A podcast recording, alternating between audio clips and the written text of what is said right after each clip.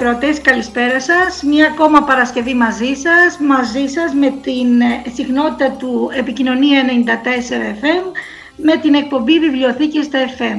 Μια εκπομπή της Ένωσης Ελλήνων Βιβλιοθηκονόμων και Επιστημόνων Πληροφόρησης και της Δημοτικής Βιβλιοθήκης του Δήμου Ηρακλείου Αττικής. Είμαστε πολύ χαρούμενοι που είμαστε και σήμερα κοντά σας, δεύτερη Παρασκευή για τη νέα σεζόν με αυτή την εκπομπή και βέβαια ακόμα πιο χαρούμενοι γιατί φέτος μου δίνεται η χαρά να κάνουμε αυτή την εκπομπή μαζί με την Ανθή Μπάλιο. Ανθή, καλησπέρα. Καλησπέρα και από μένα, Χριστίνα. Ε, καλωσορίζω και εγώ τους αγαπητούς φίλους ακροατές. Ακόμα μια Παρασκευή με δύο πολύ ενδιαφέροντες καλεσμένους και αυτή τη φορά και σήμερα. Να είμαστε καλά και να, πραγματικά να ε, καλησπερίσουμε και τους καλεσμένους μας. Έχουμε λοιπόν κοντά μας ε, την ε, κυρία Σοφία Μπαρκιτζέ, Βακυρτζιδέλη είναι, είναι δύσκολο, είναι β, Βακυρτζιδέλη, αγαπημένη μας Σοφία. ναι, από τα Γενικά Αρχεία του κράτους του Τμήμα Φθιώτιδος. Ε, Σοφία, καλησπέρα. Μας επιτρέπει να σου μιλάμε τον, στον ενικό λόγω και της, ε, των χρόνων που μας δένουν και την κοινή πορεία μας. Εννοείται. Καλησπέρα και από μένα. Σας ευχαριστώ πάρα πολύ για την πρόσκληση. Και τον ε, συνάδελφο, τον Θωμά Χιώτη. Θωμά, καλησπέρα. Καλησπέρα και από μένα. Καλησπέρα σε όλους. Ε, να πούμε ε, λίγα λόγια για την... Θα ξεκινήσουμε πρώτα την εκπομπή μας με την ε, Σοφία. Να πούμε λοιπόν δύο λόγια για την Σοφία, να την γνωρίσουν και οι φίλοι ακροατές μας. Η Σοφία γεννήθηκε στη Θεσσαλονίκη και αποφύτησε από το Τμήμα Βιοοικονομίας και Επιστήμης της Πληροφόρησης του ΤΕΙ Θεσσαλονίκης. Είναι κάτοχος μεταπτυχιακού διπλώματος στη διοίκηση βιβλιοθηκών και τη διαχείριση της πληροφορίας από το Master Metropolitan University. Έχει εργαστεί ως βιοθηκονόμος στη Βιβλιοθήκη Πανεπιστημίου Μακεδονίας και ως εργαστηριακός συνεργάτης στο ΤΕΗ Θεσσαλονίκης. Από το 2007 ζει και εργάζεται στη Λαμία και είναι προϊσταμένη στα Γενικά Αρχεία του κράτους στο τμήμα ΓΑΚ Φθιώτιδας. Σε ευχαριστούμε για μια φορά ακόμα, ε, Σοφία, που είσαι κοντά μας και να ξεκινήσουμε ευθύς αμέσως με την πρώτη ερώτησή μας, να μας πεις λίγα λόγια για τα ΓΑΚ Θεότητας, την ίδρυσή τους, τη λειτουργία και τους στόχους τους. Το τμήμα ΓΑΚ Θεότητας έχει ιδρυθεί το 1973. Είναι από τα πιο παλιά ΓΑΚ στην χώρα μας. Ε, όταν ιδρύθηκε, ιδρύθηκε ως τοπικό ιστορικό αρχείο Λαμίας, αλλά από το 2019 λειτουργεί με αρμοδιότητα και επί της Περιφερειακής Ενότητας Φθιώτιδας, αλλά και της Βιωτίας. Έχουμε δηλαδή στην αρμοδιότητά μας δύο νομούς. Αποτελούμε φυσικά τμήμα των Γενικών Αρχών του κράτους. Η κεντρική υπηρεσία μας βρίσκεται στην Αθήνα. Και όπως ε, σε όλα τα Γενικά Αρχεία του κράτους, η αποστολή μας είναι να εντοπίζουμε, να συγκεντρώνουμε, να διασώζουμε και να διατηρούμε τα αρχεία της χώρας μας, τον αρχιακό πλούτο ε, της χώρας. Και φυσικά να μπορούμε να, μέσα από προγράμματα να καλλιεργούμε μια εθνική αρχιακή συνείδηση, γιατί δυστυχώς δεν την έχουμε ως λαός. Ε, Τα ΓΑΚ φθιότητας δραστηριοποιούνται σε πολλούς ε, τομείς, ε, στην ιστορική έρευνα, στην πολιτιστική δράση. Εξυπηρετούμε πάρα πολλούς πολίτες καθημερινά ε, και ιδιώτες που αναζητούν χειρόγραφα ή οτιδήποτε δημόσια έγγραφα παλαιότερων ετών. Ε, Σοφία, πάρα πολύ ωραία. Ε, Μπαίνοντας έτσι και κάποιος ε, από και στο site της, ε, του ΓΑΚ της Λαμίας, του νομού Φιώτιδας, που έχετε έτσι ένα πολύ ωραίο website, όπως όλες έτσι, οι δημόσιες υπηρεσίες και τα γενικά αρχεία του κράτους, βρίσκει κάποιος πληροφορίες για τα αρχεία και τις συλλογές μας. Πες μας λίγο έτσι περίπου ε, φανταζόμαστε βέβαια τι αρχεία μπορεί να έχει ένα γενικό αρχείο του κράτους, αλλά έτσι κάποιες πιο ιδιαίτερες συλλογές που μπορεί να περιλαμβάνει το αρχείο σας. Ε, μας το αρχείο μας αρχίζει να χρονολογείται από το 1835. Η Λαμία απελευθερώθηκε από τους Τούρκους το 1833 και στην ουσία από το 1834 και μετά έχουμε ένα οργανωμένο αρχείο. Φυσικά δεν διασώζεται πλήρες, αλλά είναι αρκετά μεγάλο. Ε, τα παλαιότερα μας αρχεία είναι τα αρχεία συμβολογράφων, κυρίως της περιοχής της Λαμίας και της Αταλάντης. Είναι αρχεία από δικαστήρια, από τις δικαστικές αρχές εδώ της περιοχής, πάλι από το 1835. Έχουμε πάρα πολλά αρχεία σχολείων από τον 19ο αιώνα, από το 1857 ξεκινάν περίπου. Έχουμε πρακτικά του Δήμου Λαμιαίων και όχι μόνο και από τις γύρω κοινότητες. Ε, έχουμε και ιδιωτικά όμως αρχεία, δηλαδή από οικογένειες ή από πρόσωπα σημαίνοντα εδώ στην περιοχή, αλλά και από οικογένειες που απλά έδρασαν ε, στην Λαμία και στη Φθιώτιδα. Και φυσικά έχουμε ένα τεράστιο, πολύ μεγάλο αρχείο εφημερίδων και περιοδικών, ε, από το 1859 έως σήμερα. Είναι από τα μεγαλύτερα αρχεία τύπου που υπάρχουν ε, στην Ελλάδα. Σοφία μου, μου επιτρέπεις να κάνω μια ερώτηση πάνω σε αυτό; Φυσικά. Ε, έχετε πολύ ενδιαφέρουσες και διαφορετικού ε, περιεχομένου συλλογές. Θα ήθελες να μας πεις δύο λόγια για το νομικό πλαίσιο, πώς αποκτάτε αυτές τις συλλογές και τι δυσκολίες αντιμετωπίζετε όσον αφορά την απόκτησή τους και τη συνεργασία σας βέβαια με τους φορείς που τις κατέχουν και που τις δίνουν σε εσάς σε συνέχεια. Ανοίγεται μεγάλη πληγή τώρα. Βάσει της νομοθεσίας, βάσει της νομοθεσίας όλες οι δημόσιες υπηρεσίες είναι υποχρεωμένες να κάνουν καθάριση των αρχείων τους μέσω των γενικών αρχείων του κράτους. Αυτό δυστυχώς ε, δεν γίνεται πάντα και οι υπηρεσίες πολλές φορές καταστρέφουν αρχιακό υλικό χωρίς τη δική μας άδεια.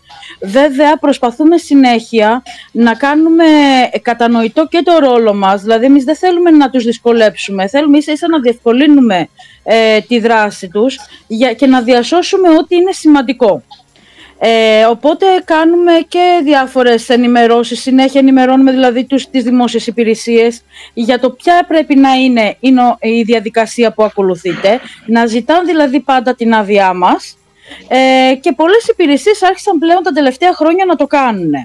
Ε, βέβαια επισημαίνουμε και εμείς πολλά αρχεία. Τι σημαίνει αυτό, ότι ψάχνω, ψάχνοντας και με το καιρό όσο είμαστε δηλαδή μέσα στις υπηρεσίες μας μαθαίνουμε και βρίσκουμε αρχεία. Και σημαντικό είναι ότι δεν βρίσκουμε μόνο δημόσια αρχεία, βρίσκουμε όπως είπα και ιδιωτικά αρχεία σημαντικά. Και αυτό γίνεται σε όλη την Ελλάδα, γιατί προσπαθούμε όλοι να διασώσουμε με αυτόν τον τρόπο την ιστορία του τόπου μας.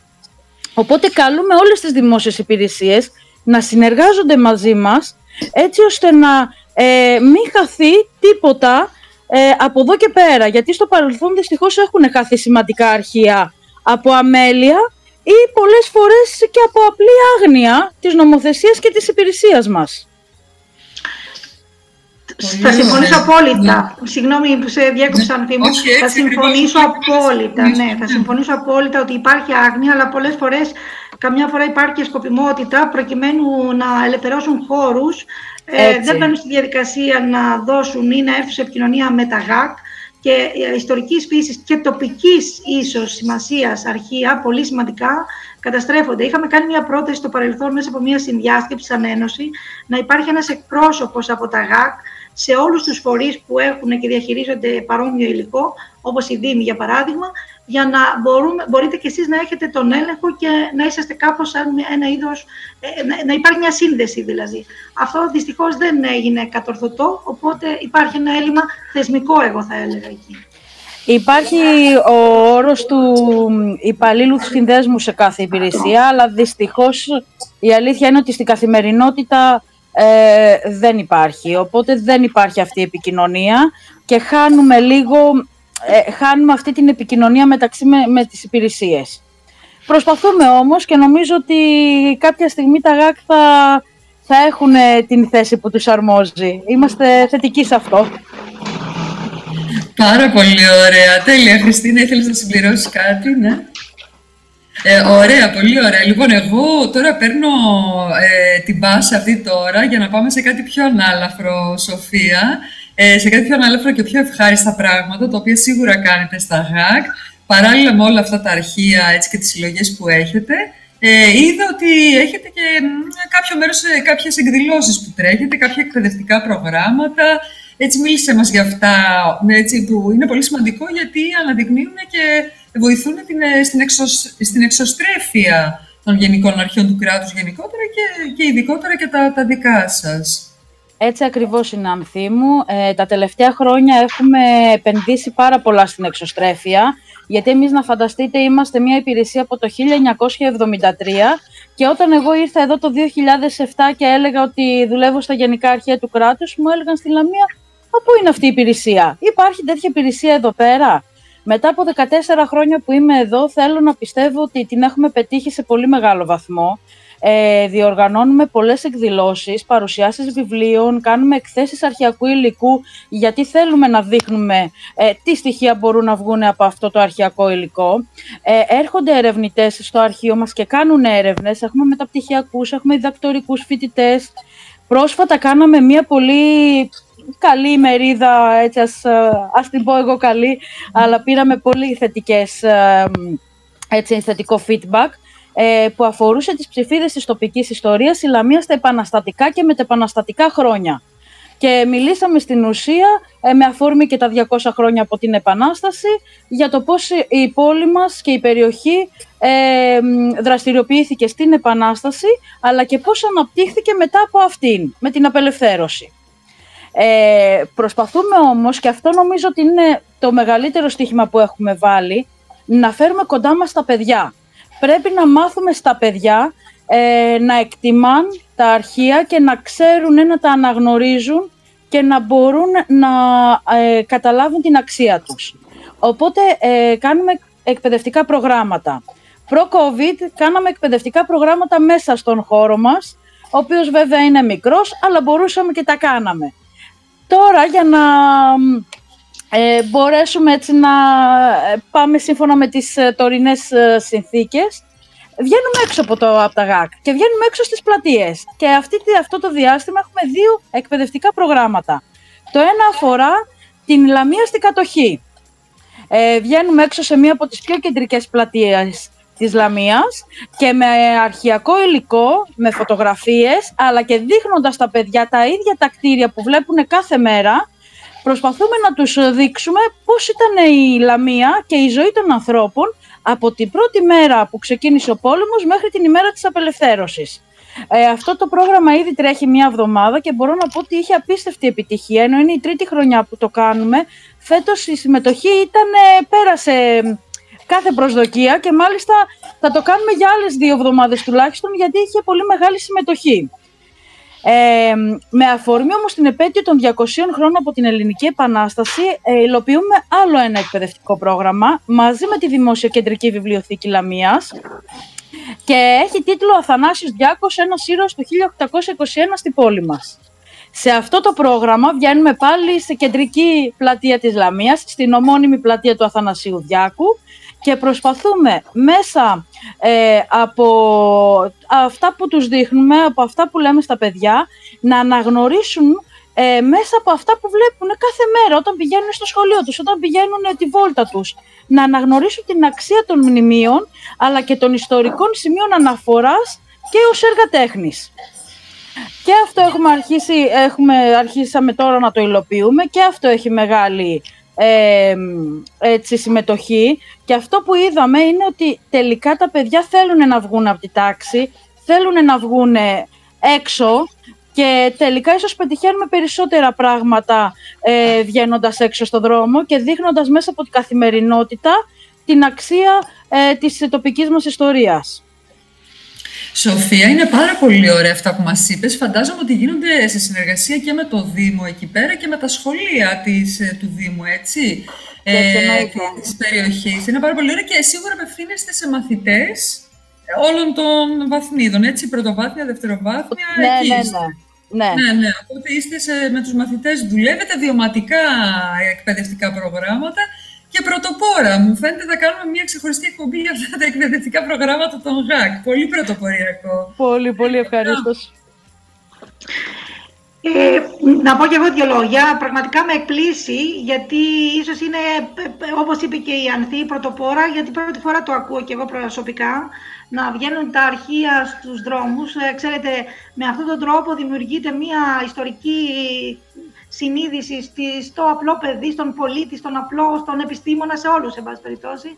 Και είναι πολύ σημαντικό αυτό και κυρίως δημιουργείται και μια κουλτούρα αρχιακής ε, συνείδησης και πολιτικής, ούτως ώστε αργότερα να εκτιμούν και τα παιδιά ως ε, πολίτες, ας πούμε, αυτό που βλέπουν μπροστά τους, να το διαχειρίζονται με καλύτερο τρόπο και να επιδιώκουν να έχει και την ανάλογη υποστήριξη που πρέπει από την πολιτεία. Εγώ είμαι εδώ για να βάζω και τα δύσκολα Και να σε ρωτήσω τώρα σε συνέχεια, Σοφία μου, ε, όλα αυτά είναι πολύ ωραία που κάνετε. Έχετε όμως την υποστήριξη, την ανάλογη από την ελληνική πολιτεία και όσον αφορά τη χρηματοδότηση αλλά και το προσωπικό για να τα υλοποιήσετε.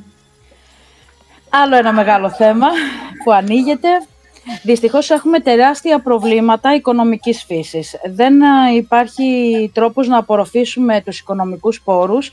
Εδώ και τέσσερα χρόνια περίπου όλα τα γενικά αρχαία του κράτους, όχι μόνο της φθιότητας, ε, υπάρχει αδυναμία εκτέλεσης προμηθειών, με αποτέλεσμα να μην μπορούμε να λειτουργήσουμε. Λειτουργούμε με το φιλότιμο και την καλή διάθεση των υπαλλήλων ε, και ό,τι μπορούμε κάνουμε. Η ηγεσία του Υπουργείου Παιδείας δυστυχώς σκοφεύει ε, στα προβλήματά μας. Η κεντρική μας υπηρεσία, η προϊσταμένη μας και το σωματείο μας κάνει ό,τι μπορεί για να επιληθούν αυτά τα προβλήματα και ελπίζουμε ότι σύντομα θα έχουμε κάποιο φως.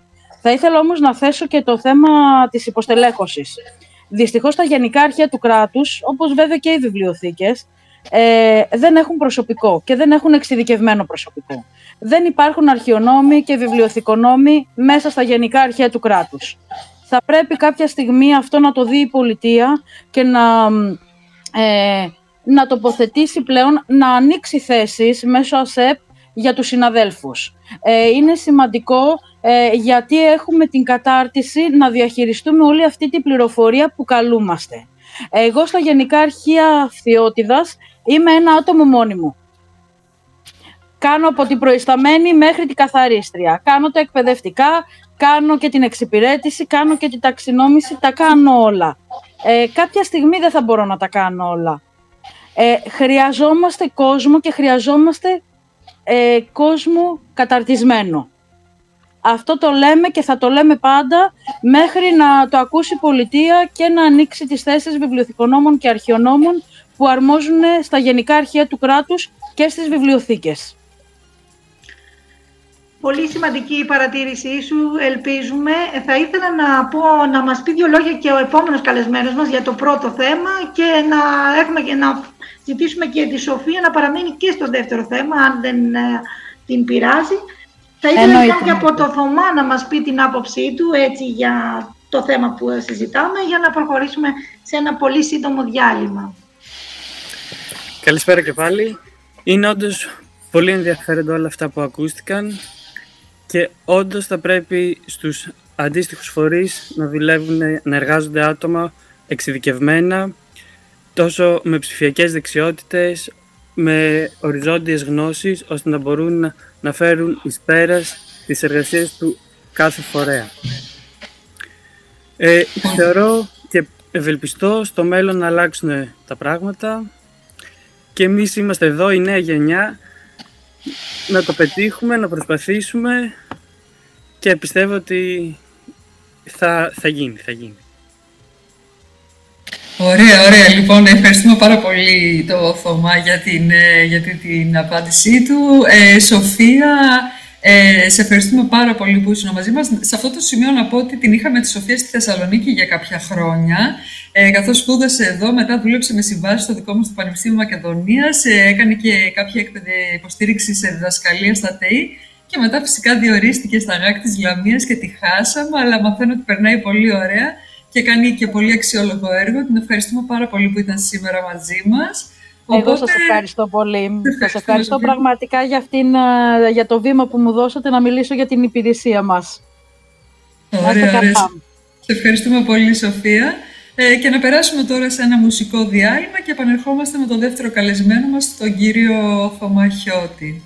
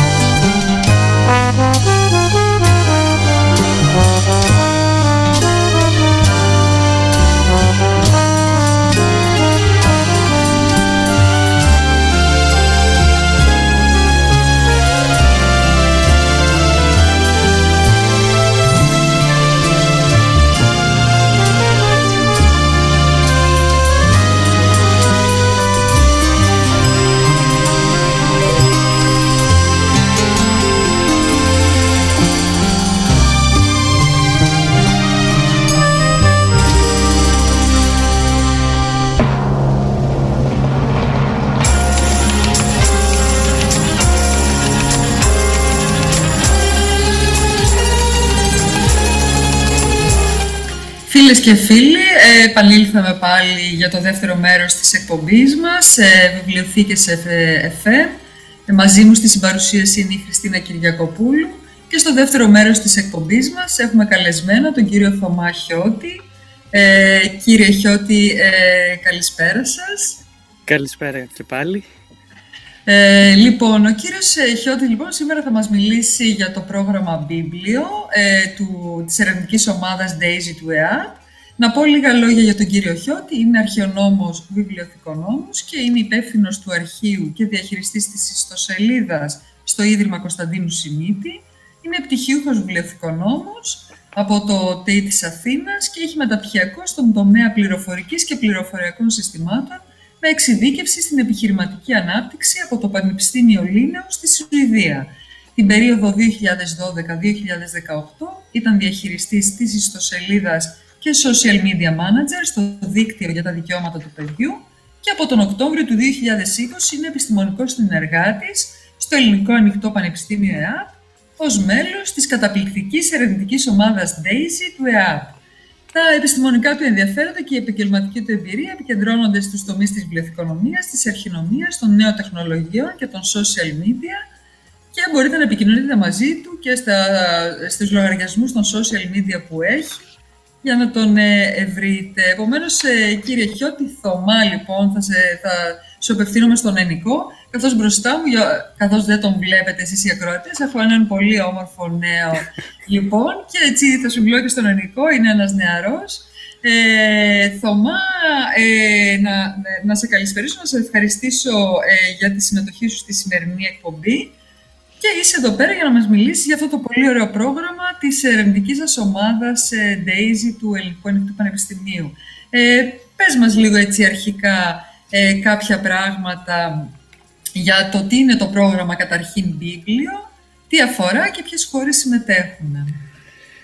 Αρχικά σας ευχαριστώ πολύ για την πρόσκληση, τόσο προσωπικά όσο και εκ μέρους της ομάδας Daisy, ε, γιατί θα μιλήσουμε για ένα πολύ ιδιαίτερο και σημαντικό θέμα, το οποίο έχει και θα έχει όφελος τόσο στο χώρο των βιβλιοθηκών, όσο και για τους επαγγελματίες βιβλιοθηκονόμους. Ε, όπως είπατε κι εσείς, το έργο βιβλίο υλοποιείται από την ερευνητική ομάδα DAISY του Ελληνικού Ανοιχτού Πανεπιστημίου, ε, όπου στην οποία διευθυντής είναι ο καθηγητής Αχιλέας Καμέας και project manager του έργου είναι η Ελένη Γεωργακάκου. Η ομάδα Δημιουργήθηκε το 2001, έχει περισσότερα από 60 μέλη και έχει υλοποιήσει και ολοκληρώσει επιτυχώς περισσότερο από 70 εθνικά και ευρωπαϊκά έργα. Ένα από αυτά τα έργα είναι και το βιβλίο. Ο πλήρης τίτλος του έργου είναι βιβλίο Boosting Digital Skills and Competencies for Librarians in Europe. Δηλαδή, είναι η ενίσχυση των ψηφιακών δεξιοτήτων και ικανοτήτων για τους βιβλιοθηκονόμους στην Ευρώπη. Είναι ένα ευρωπαϊκό πρόγραμμα το οποίο εντάσσεται στο πλαίσιο Erasmus Plus για τη συνεργασία, την καινοτομία και την ανταλλαγή καλών πρακτικών. Σε αυτό το έργο όμως δεν συμμετέχουμε μόνο εμείς ως Ελληνικό Ανοιχτό Πανεπιστήμιο. Συμμετέχουμε, συμμετέχουν επίσης η Ιταλία, η Βουλγαρία, η Λετωνία και το Βέλγιο. Η περίοδος έναρξης υλοποίησης και ολοκλήρωσης του έργου είναι 36 μήνες. Ξεκίνησε τον Νοέμβριο του 2019 και εκτιμάται να έχει ολοκληρωθεί μέχρι τον Οκτώβριο του 2022 και χρηματοδοτείται από την Ευρωπαϊκή Ένωση με το ποσό των 944.258 ευρώ. Οπότε ε, αφορά την ενίσχυση των ψηφιακών δεξιοτήτων. Πάρα πολύ ωραία. Πολύ σημαντικά όλα αυτά που μας λες, Τωμά. Θα ήθελες να αναφερθείς λίγο περισσότερο στα, στα είδη της έρευνας που κάνετε; Ναι, φυσικά. Ε, ο, ξεκινήσαμε τις ερευνητικές δραστηριότητες τον ε, Ιανουάριο του 2020 και ολοκληρώθηκαν τον Αύγουστο του ίδιου έτους. Η διαδικασία ξεκίνησε με τη γραφική έρευνα και απεικόνηση. Δηλαδή προσπαθήσαμε να δούμε τους νόμους και τις πολιτικές των βιβλιοθηκών καθώς και τις στρατηγικές και τις ψηφιακές στρατηγικές για τις βιβλιοθήκες σε όλες αυτές τις χώρες. Οπότε φτιάξαμε έναν χάρτη, ας το πούμε έτσι. Στη συνέχεια προχωρήσαμε στη διάδοση μιας έρευνας αναγκών κατάρτισης, ενός ερωτηματολογίου σε βιβλιοθηκονόμους. Συγγνώμη Θωμά που σε διακόπτω, θα ήθελα να μας πεις τη θέση της χώρας μας σε αυτό το χάρτη, γιατί το λέω και ως συνέχεια της κουβέντας από, από το προηγούμενο ημίωρο. Ωραία, κοιτάξτε, ε, υπάρχουν κενά τα οποία μπορούν να βελτιωθούν.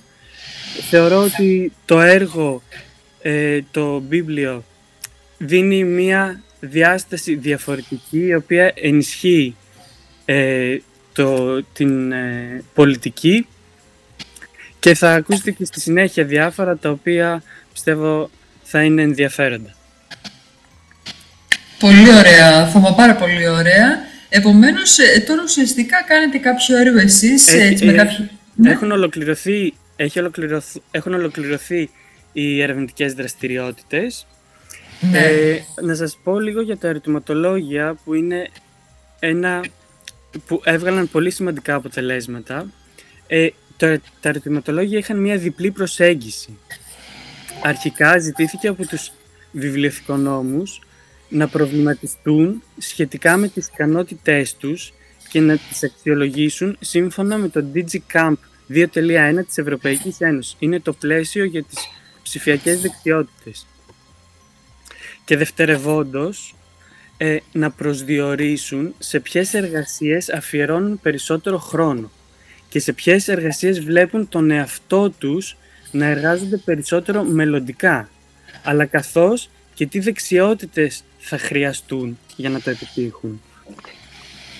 Αυτό έδωσε μία απάντηση που εγώ προσωπικά δεν το περίμενα, η οποία ε, τι έδειξε; Έδειξε ότι οι βιβλιοθηκονόμοι ναι, μεν ναι, αισθάνονται σίγουροι για τις δεξιότητες και τις ικανότητές τους, αλλά το 94% έδωσε μια ισχυρή απάντηση ότι χρειάζεται τουλάχιστον εν μέρη ή αν όχι πλήρως επικυροποίηση των δεξιοτήτων τους. Δηλαδή μόνο το 6% θεώρησε ότι είχε ήδη όλες τις δεξιότητες και τις γνώσεις για να απαντήσει και να εκπληρώσει τα καθήκοντά του, τις εργασίες του στο χώρο εργασίας. Μία επιπλέον ερευνητική δραστηριότητα που έλαβε χώρα είναι οι συνεντεύξεις. Να σημειώσω ότι εδώ αρχικά πρόθεση του έργου και της ομάδας ήταν να δημιουργηθούν κύκλοι καθοδήγησης, σύμφωνα με τους οποίους βιβλιοθηκονόμοι και διάφοροι επαγγελματίες που χρησιμοποιούν τις βιβλιοθήκες για τις δραστηριότητές τους θα συγκεντρώνονταν και θα συζητούσαν για το χώρο των βιβλιοθηκών, την επιστήμη και το μέλλον.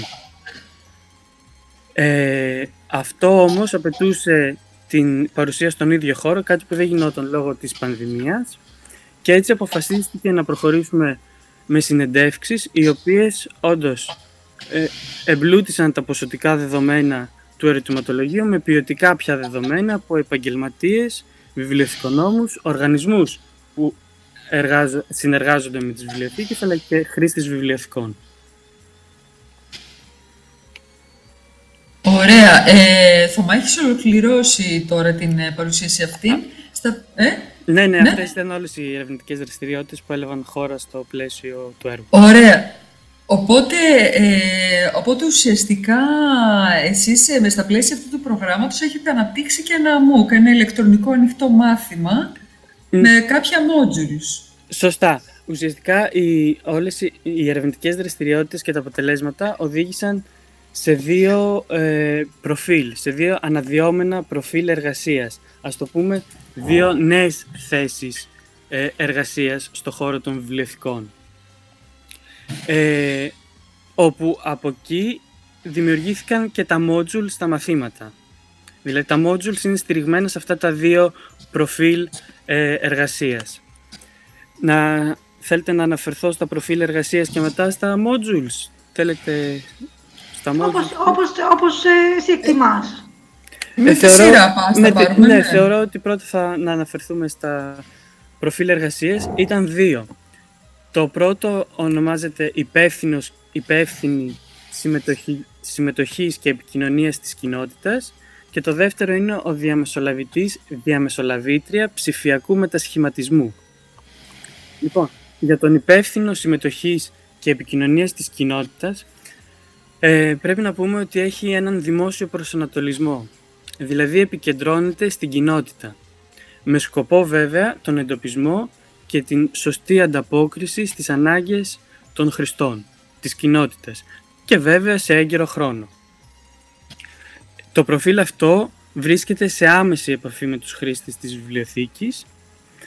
Τώρα, οι δεξιότητες που εντάσσονται σε αυτό το προφίλ είναι ο γραμματισμός στα μέσα ενημέρωσης και επικοινωνίας, καθώς θα πρέπει να γίνεται φιλτράρισμα πραγματικά των διαφόρων πηγών και πληροφοριών ώστε να απαντηθούν οι ερωτήσεις της κοινότητας με σκοπό να αποφευχθεί η διάδοση της παραπληροφόρησης. Είναι επίσης η γνώση για διαδραστικές ψηφιακές τεχνολογίες με στόχο την προσέγγιση μη χρηστών βιβλιοθήκης, μιας άλλης κοινότητας στην οποία δεν εντάσσεται στη βιβλιοθήκη. Είναι επίσης η γνώση διαχείρισης ψηφιακού περιεχομένου σε περιπτώσεις αγενών σχολείων και επίσης είναι η διαχείριση της ψηφιακής ταυτότητας της βιβλιοθήκης η οποία είναι, θα έλεγα, απαραίτητη με στόχο την προστασία βέβαια των προσωπικών δεδομένων και της πνευματικής ιδιοκτησίας.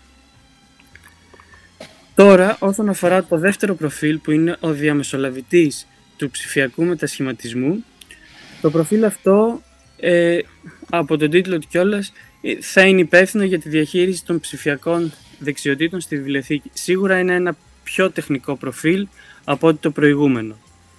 Το συγκεκριμένο πρέπει να σημειώσω ότι προέκυψε από την ανατροφοδότηση των σχολείων που είχαμε στο, στο πλαίσιο της έρευνας για την ύπαρξη ενός συναδέλφου στο χώρο εργασίας, ο οποίος θα έχει περισσότερη τεχνογνωσία. Το προφίλ επίσης είναι υπεύθυνο να διδάξει στους συναδέλφους και να τους μοιήσει σε νέες ψηφιακές δεξιότητες, ε, ε, όπως επίσης ε, απαιτείται ισχυρή επικοινωνιακή ε, και διαπροσωπική ε, ευχέρεια, με απότερο αποτέλεσμα τη μετάβαση της ε, βιβλιοθήκης στην ψηφιακή εποχή. Επίσης, η ψηφιοποίηση των συλλογών της βιβλιοθήκης είναι εντάσσεται σε αυτό το προφίλ. Ε, επίσης είναι η διαχείριση των δεδομένων και του ψηφιακού περιεχομένου, η κατανόηση των πνευματικών δικαιωμάτων, καθώς και θα έλεγα και η ασφάλεια και η διατήρηση των εγγράφων. Εγώ να σου κάνω μια επιπλέον ερώτηση πάνω σε αυτό δηλαδή. Αν ο στόχος ε, με τα τόσα σημαντικά αποτελέσματα του προγράμματος σε σχέση και με τις δεξιότητες και όλα αυτά που μας είπες, αν ένας από τους στόχους είναι να υπάρξει ένας προβληματισμός σε ακαδημαϊκό επίπεδο των σχολών βιβλιοθηκονομίας προκειμένου να αναθεωρήσουν ή να προσαρμόσουν, να βελτιώσουν το πρόγραμμα σπουδών, διότι ε, κακά τα ψέματα, όλοι, και εγώ έχω μια μικρή ακαδημαϊκή εμπειρία από τα ΤΕΗ Αθήνας, ε, θα πρέπει το πρόγραμμα αυτό να ανανεώνεται πολύ συχνά, πράγμα που δεν συμβαίνει στη χώρα μας. Και δεν έχει και ιδιαίτερο κόστος να, να ανανεωθεί αυτό το πρόγραμμα όπως άλλες σχολές, να μην αναφερθώ σε άλλες σχολές, ας πούμε, για την εφαρμογή του έξω στην αγορά εργασίας. Ε, σκέφτεστε αυτό να το στείλετε στα ακαδημαϊκά ιδρύματα ως μια... Κοιτάξτε, σαν σκέψη δεν το γνωρίζω αυτή τη στιγμή αν υπάρξει. Σίγουρα είναι ένα ερέθισμα για, τους, ε, για όλα τα ιδρύματα ε, βιβλιοθηκονομίας, αρχαιονομίας, ώστε να μπορέσουν να, να δούνε και τι γίνεται σε άλλες χώρες, γιατί το, το πρόγραμμα αυτό ε, λειτουργεί ευρωπαϊκά. Ε, πιστεύω ότι σίγουρα θα υπάρξει κάποια εξέλιξη.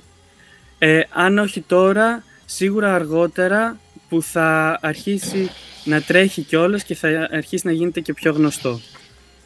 Δηλαδή όταν θα αρχίσουν να έρχονται στην επιφάνεια δηλαδή τα πρώτα αποτελέσματα μετά την ε, υλοποίησή του. Πολύ ωραία, Θωμά. Και τώρα έτσι, σαν ε, τελευταία ερώτηση, θα ήθελα, δηλαδή, αν έχεις να συμπληρώσεις και κάτι άλλο, αλλά σαν κάτι τελευταίο που έχουμε αφήσει να αναφερθούμε στο πρόγραμμα, ε, είναι να μας μιλήσεις λίγο έτσι και για συντομία για τα, τα modules. Τα modules, σωστά, τις διδακτικές ενότητες. Τις διδακτικές ναι, ναι. μαθήματες. Πόσες είναι και συνοπτικά τι αφορούν, ναι. Ε, είναι 36, ε, είναι προσβάσιμες από όλους, είναι ανοιχτές, είναι αυτόνομες. Ε, Πού μπορεί κάποιος δηλαδή να μπει στο ίντερνετ και να τις βρει, αφού είναι ε, ανοιχτές; Μέσα από την ιστοσελίδα της DAISY, της ερευνητικής ομάδας, ακολουθείτε σύνδεσμο, ο οποίος σας οδηγεί στο MOOC. Βέβαια, να σας πω ότι έχουν ολοκληρωθεί οι εγγραφές. Είμαστε ήδη στην τρίτη εβδομάδα που τρέχει το πρόγραμμα.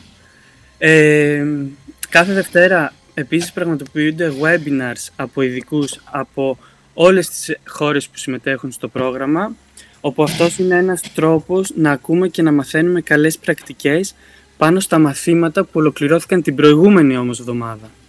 Είναι ένας τρόπος να ερχόμαστε σε αλληλεπίδραση και συζήτηση με τον ε, ειδικό.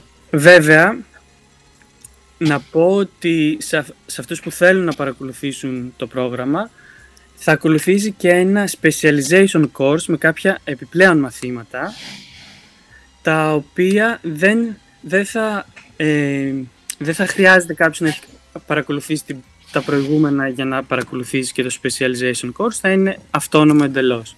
Οπότε συνιστώ να μείνετε συντονισμένοι στα social media και στην ιστοσελίδα ώστε να μπορείτε να ενημερώνεστε θα προωθήσουμε αυτή την ιστοσελίδα, Χριστίνα, νομίζω, και αν δεν έχει ήδη προωθηθεί και από το, από το Facebook της Ένωσης ναι, μας, ναι, ναι. προκειμένου να μπει ο κόσμος και να βρει το υλικό. Ναι. Σωστά, και με το Πάρα πολύ ενδιαφέρον πρόγραμμα. Και... και υλικό ε, και εκθέσεις που έχουν γίνει στα πλαίσια του έργου.